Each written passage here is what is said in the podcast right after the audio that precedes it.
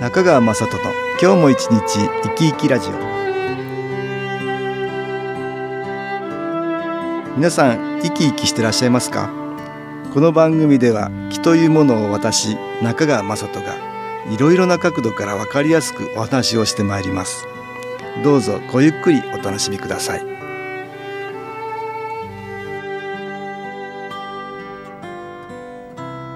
中川雅人の今日も一日生き生きラジオ。この番組は気のある生活あなたの気づきをサポートする株式会社 SAS がお送りします。おはようございます。そして明けましておめでとうございます。株式会社 SAS の中川雅人です。今年もよろしくお願いいたします。今年は暦の関係で年末28日土曜日から今日4日まで少々長い年末年始のお休みを取られた方も多かったんではないでしょうか。皆さん年末年始はいかがお過ごしでしたでしょうか。私は年明けは今日からセッションと言っていますが、昨日治療と午後から無料体験会を始めています。ところで私は年末に月刊肺元気の取材で神様との約束という映画を作った荻窪則夫監督にお会いしました。皆さん神様との約束という映画はご存知でしょうか？2013年に作られた映画ですが自主上映という形でまだまだ各地で上映されています。荻窪監督のお話では一度映画を見られた方がこれは他の人にも見てほしいと自主上映の輪がじわじわと広がったとか DVD を販売せず自主上映という形をとっているのは映画を見に集まった人たちに話題の場を共有してもらいたいからとも話しておられました。この神様との約束は体内記憶と子育ての実践、インナーチャイルドをテーマにしたドキュメンタリー映画です。体内記憶っていうのはお母さんのお腹の中にいた時の記憶やその前の記憶のことなんですが2歳から4歳の子供たちが話すと言われています。荻窪監督は前世ということになぜか興味があって人づてに産婦人科医の池川明先生を知ったといいます。この映画にも登場していますが、池川明先生は神奈川県横浜市で産婦人科のクリニックを開業する傍ら、体内記憶研究の第一人者として全国を講演して回っている人です。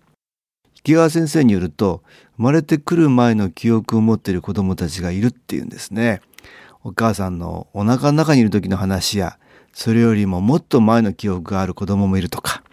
この池川先生は2009年に私ども月間肺元気で取材させてもらっていますが気中継機肺元気を持っておられるんで私もよく知っているんですが池川先生が出演している映画ができたということでそちらから私はこの神様との約束という映画を知っていたというわけなんです。池川先生のお話では体内記憶を持つ子どもたちに生まれてきた理由について尋ねると人の役に立つためと全員が答えると言います。子どもたちはまずお母さんを選んでこの人のところに生まれようということで生まれてくると言います。そしてお腹の中から周りが見えるし聞こえるっていうんですね。だからお母さんとお父さんが夫婦喧嘩をしているのも知っているっていうんです。そういう記憶を持つ子供が大勢いる。さらには前世の記憶を持っている子もいる。ということで生川先生は体内記憶の研究をしているわけです。目で見て脳で考えているそういう理屈では考えられない話なんです。どうも私たちは魂ともいう目には見えない気の体を持っていてそこに意識があるようだと私は言っておりますが池川先生の話からもそれが言えるんです。赤ちゃんはお腹の中にいる時から見てるし聞いていると思えばお母さんは子供のためにも自分本位にはできません。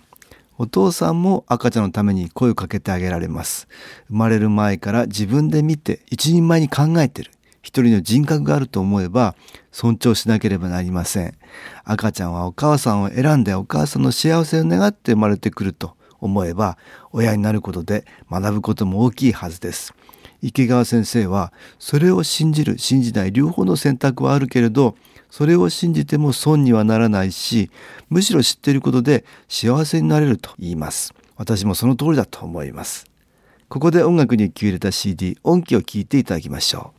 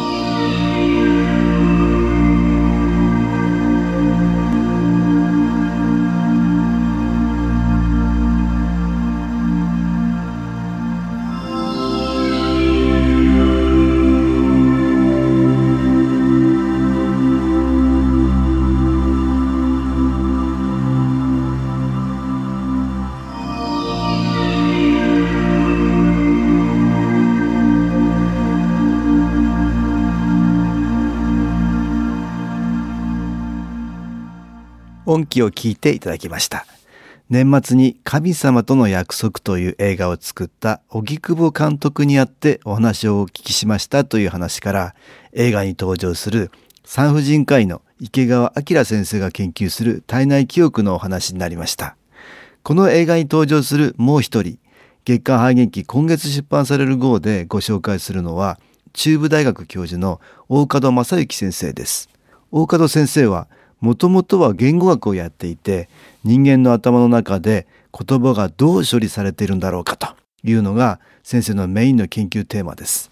ずっとその研究をしていてふと疑問に思ったことがあったというんですがそれは言語もそうだし思考とか意識とか記憶とかいうのは脳の働きだけでは説明できないのではないかと思うようになってきたというんですね。岡田先生は例えば臨死体験の報告があるっていうんですが脳死の状態で手術した人がいわゆる流体離脱をして手術の様子を見ていたりあちらの世界で知人に会ったりするという体験をしてそのことを術後に語るんです。手術で使った器具とか医師たちの会話の内容など細かなところまであまりにも正確に語るんで医師たちはびっくりしたという報告なんです。大門先生によるとこの例から言えることは言語中枢が止まっていてもその時のことは覚えていて思考はしているということだというんですね脳が働いてなくても思考したり記憶していたりするということが実際にある。それなら思考や記憶はどこで行っているのか。大門先生の話では肉体を超えたところというしかないと。昔から魂と言われているようなものがあるんじゃないかということなんですね。今の科学では意識とか思考は全て脳によって生み出されているものだと考えられていて肉体が滅べば意識も思考も消滅する。死んだら全てなくなりますよというのが主流です。でも大門先生はこういった事例を研究することでそうじゃないんではないかという問題定義ができるっていうんです。先生は対抗催眠によって過去性を思い出す人について研究してスピリチュアリティの研究威厳の分析を通してという本を出版しています。対抗催眠によって全く知らないネパール語で話し出した人の研究なんですがその人は自分がネパール人だった時のことを思い出しどこの村でどういう名前で暮らしていたかといったことを話したというんです。そこで大門先生は話に出てきた村を探し出しそこを訪ねて村長をはじめ住民にインタビューをしたということです。すると証言と実際の村の様子や習慣などで一致するものがいくつも見つかったそうなんです。映画「神様との約束」に大門先生が出演することになったのも大門先生が池川先生の研究に興味を持って訪ねて行かれた時にたまたまのように決まってしまったと言います。大門先生はこんな風に言っています。産婦人科医の池川明先生が子どもたちが生まれる前の記憶を語るというのを発表されていますが自分が生まれる前はこんなところにいたとか両親を選んできたとか実際に話す子供がいるのは事実ですからねその内容が真実かどうかは今の時点ではわからないけれどもそれを非科学的だということ自体が非科学的ですよね霊媒についても亡くなったおばあさんが霊媒の口を通して当の本人しか知らないことを語ったとしたらどこでそういう情報を得るのかとても不思議なことで十分に研究の対象になると思いますからね。魂とも言うべきものの存在。一部の人たちが経験的に知っていることでも科学的な裏付けを取っていくことで理解できる人が飛躍的に増えることでしょう。大門先生ばかりではなくいろいろな方々の活躍によりその存在が自明なこととして多くの人に認識される日もそう遠くはないのではないかと私は思っています。魂が存在するということは人には生まれる前があるし体の死が終わりではないということです。私はこれまでたくさんの人に気を送ってきた経験から私たちは体の死によって終わりにはならないし体を失ってもすぐに意識を変えられないっていうことを知りました。ですから私は今をいかに充実させて生き抜くかが重要だと考えています。言葉を変えれば魂を輝かせる生き方ですが私たちは周りの人たちとの中で生きていますからこれは自分一人のことではなく周りも含めた自分がどう輝くかということに他なりません。それは一朝一夕にできるものではなく毎日の生活の中でいろいろなことに気づき着実に変わっていくことが必要です。新機構研修講座ではそれを集中的に進める場でありキー中継機肺元気をはじめとする機のグッズがそれを後押しするものなんです今年2015年も多くの方がこれら新機構を利用して魂を輝かせる毎日を送っていただきたいと私は願っています。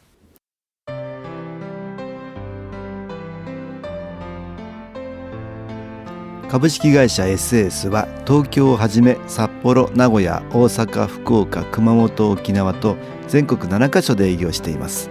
私は各地で無料体験会を開催しています。1月19日月曜日には東京池袋にある私どものセンターで開催します。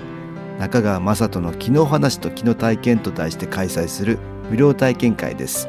新気候というこの気候に興味のある方はぜひご参加ください。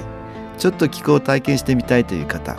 体の調子が悪い方ストレスの多い方運が良くないという方気が出せるようになる研修講座に興味のある方自分自身の気を変えるといろいろなことが変わります。そのきっかけにしていただけると幸いです。1月19日月曜日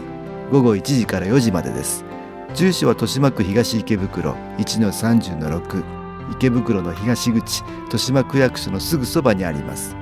電話は東京03-3980-8328 3980-8328です。また SS のウェブサイトでもご案内しております。お気軽にお問い合わせください。お待ちしております。